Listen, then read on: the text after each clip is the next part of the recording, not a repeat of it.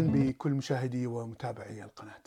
اليوم نتكلم عن اضطراب ما يسمى ب ADHD أو Attention Deficit Hyper Disorder أو ما يسمى بالعربي قصور الانتباه وفرط الحركة. هذا الاضطراب منتشر نوعا ما في العالم وهناك تقدير على الأقل في أمريكا من 3 إلى 5% من مجموع السكان مصابين بهذا المرض.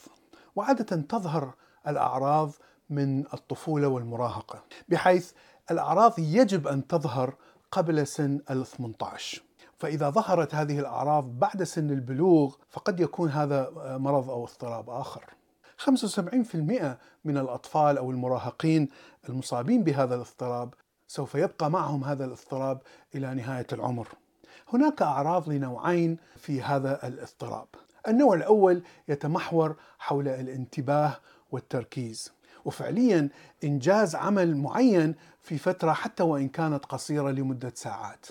وهناك عدة أعراض مثبتة بحيث الطبيب يستطيع أن يشخص الاضطراب بشكل صحيح.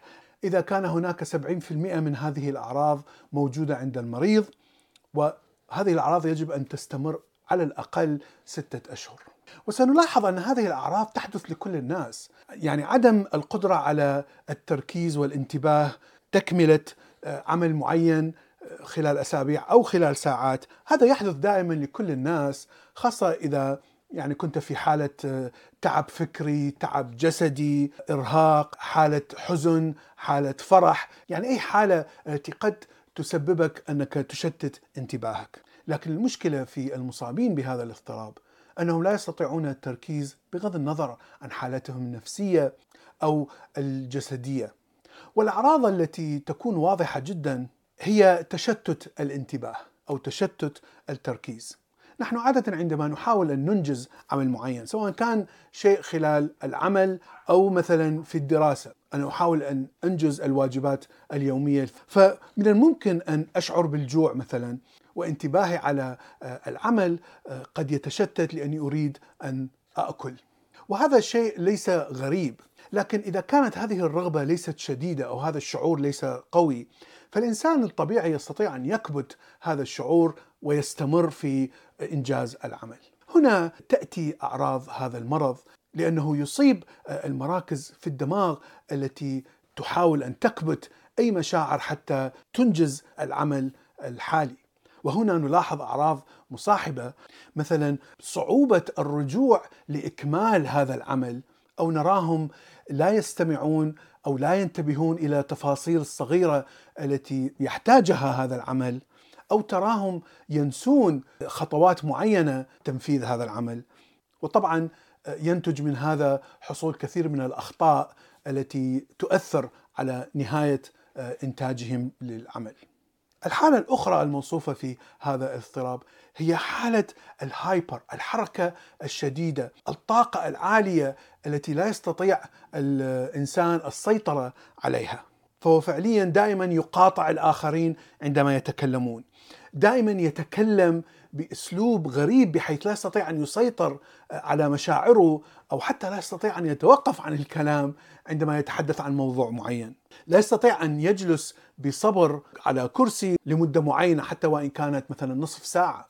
بحيث دماغه لا يمتلك القدرة على تهدئة الإشارات التي تحرك العضلات في الجسم. وهذا المرض تقريبا 70% سببه وراثي. نحن نعرف هذا من الدراسات على التوائم.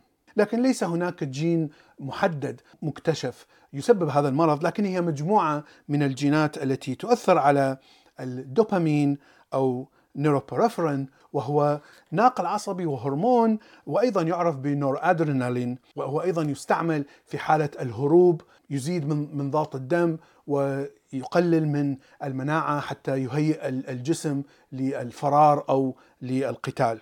أيضا هناك جينات تؤثر على مستقبلات السيروتونين وهناك جينات أخرى أيضا تدخل في سبب هذا المرض. وهناك أسباب أخرى قد تكون لحصول مشكلة أثناء الحمل.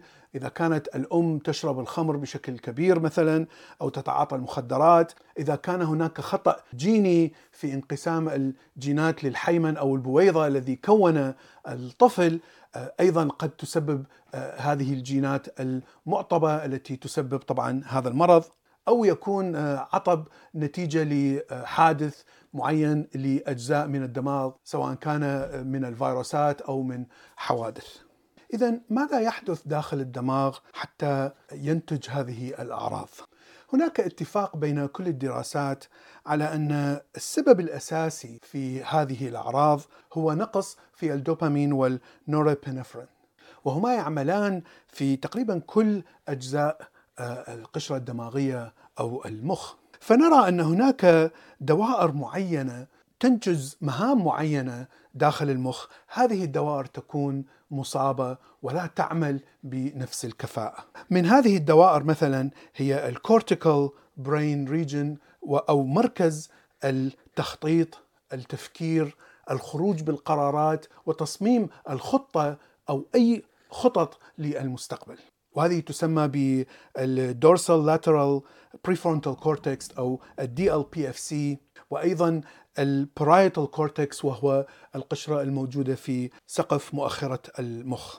الدائرة الأخرى هي ما تسمى ب subcortical brain region أو المناطق التي تحت هذه القشرة وهي تتمثل بال amygdala التي طبعا تتنشط وتتفعل عندما يكون هناك مشاعر قوية سواء كانت خوف أو ألم وهذه المشاعر قد تأتي من إشارات خارجية من الجسم أو حتى تأتي من تفكير معين، فكرة معينة أثرت على مشاعرك. وهنا هذه الدوائر تهدئ أو تقلل من المشاعر القوية التي تثير انتباهك أو تشتت انتباهك عن عمل شيء معين، خاصة إذا كانت هذه المشاعر غير مهمة للانتباه إليها طبعا في ذلك الوقت.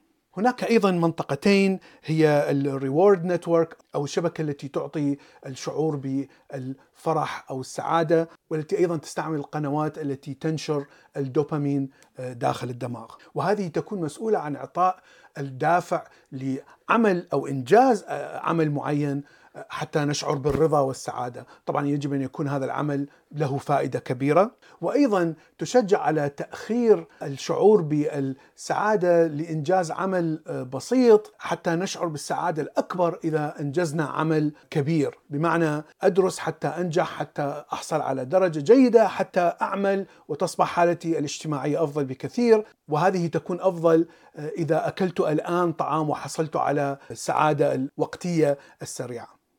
هناك أيضا ما يسمى بالاليرت نتورك أو الشبكة التي تعطي إشارات إنذار بمعنى أنه إذا كنا نفعل شيء معين وهناك أصوات معينة أو خطر معين يأتي سواء من العين أو من الأذن أي إشارات تأتي من الخارج التي تعطينا نوعا من الحذر هذه الشبكة تكون مسؤولة عن تغيير حالة الدماغ أو تغيير انتباه الدماغ من عمل معين إلى عمل معين حتى نستجيب لهذه الاشارات الإنذار. وأخيرا هناك شبكة تسمى بال default mode network أو الحالة العادية التي يكون بها الدماغ. وهي عادة عندما تعمل عمل معين قد عملته مئات المرات فهو شيء روتيني بحت لا يأخذ كثير من جهد أو طاقة الدماغ وعادة يأخذ كثير من الأفكار الموجودة في الذاكرة ويدخل في حالة من التفكير العميق لهذه الأفكار. لأنك لا تحتاج كل الدماغ لعمل هذا الشيء الروتيني. فكل هذه الشبكات في الدماغ تكون معطبة بدرجة معينة في هذا المرض.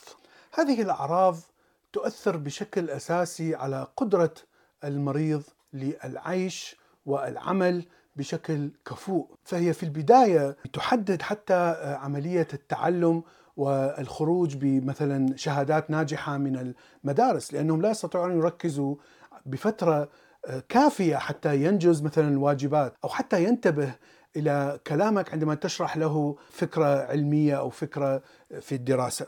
ونرى أيضا هناك مشاكل مع العائلة، مشاكل مع الأصدقاء، ونتيجة لعدم القدرة على تهدئة المشاعر والرغبة ينقادون بسهولة إلى إدمان كحول إدمان مخدرات إدمان الجنس وحتى ممكن أن يتعرض لحوادث لأنه يحاول أن ينفذ الأعمال الجريئة جدا والتي قد تؤدي حتى بحياتهم بسرعة.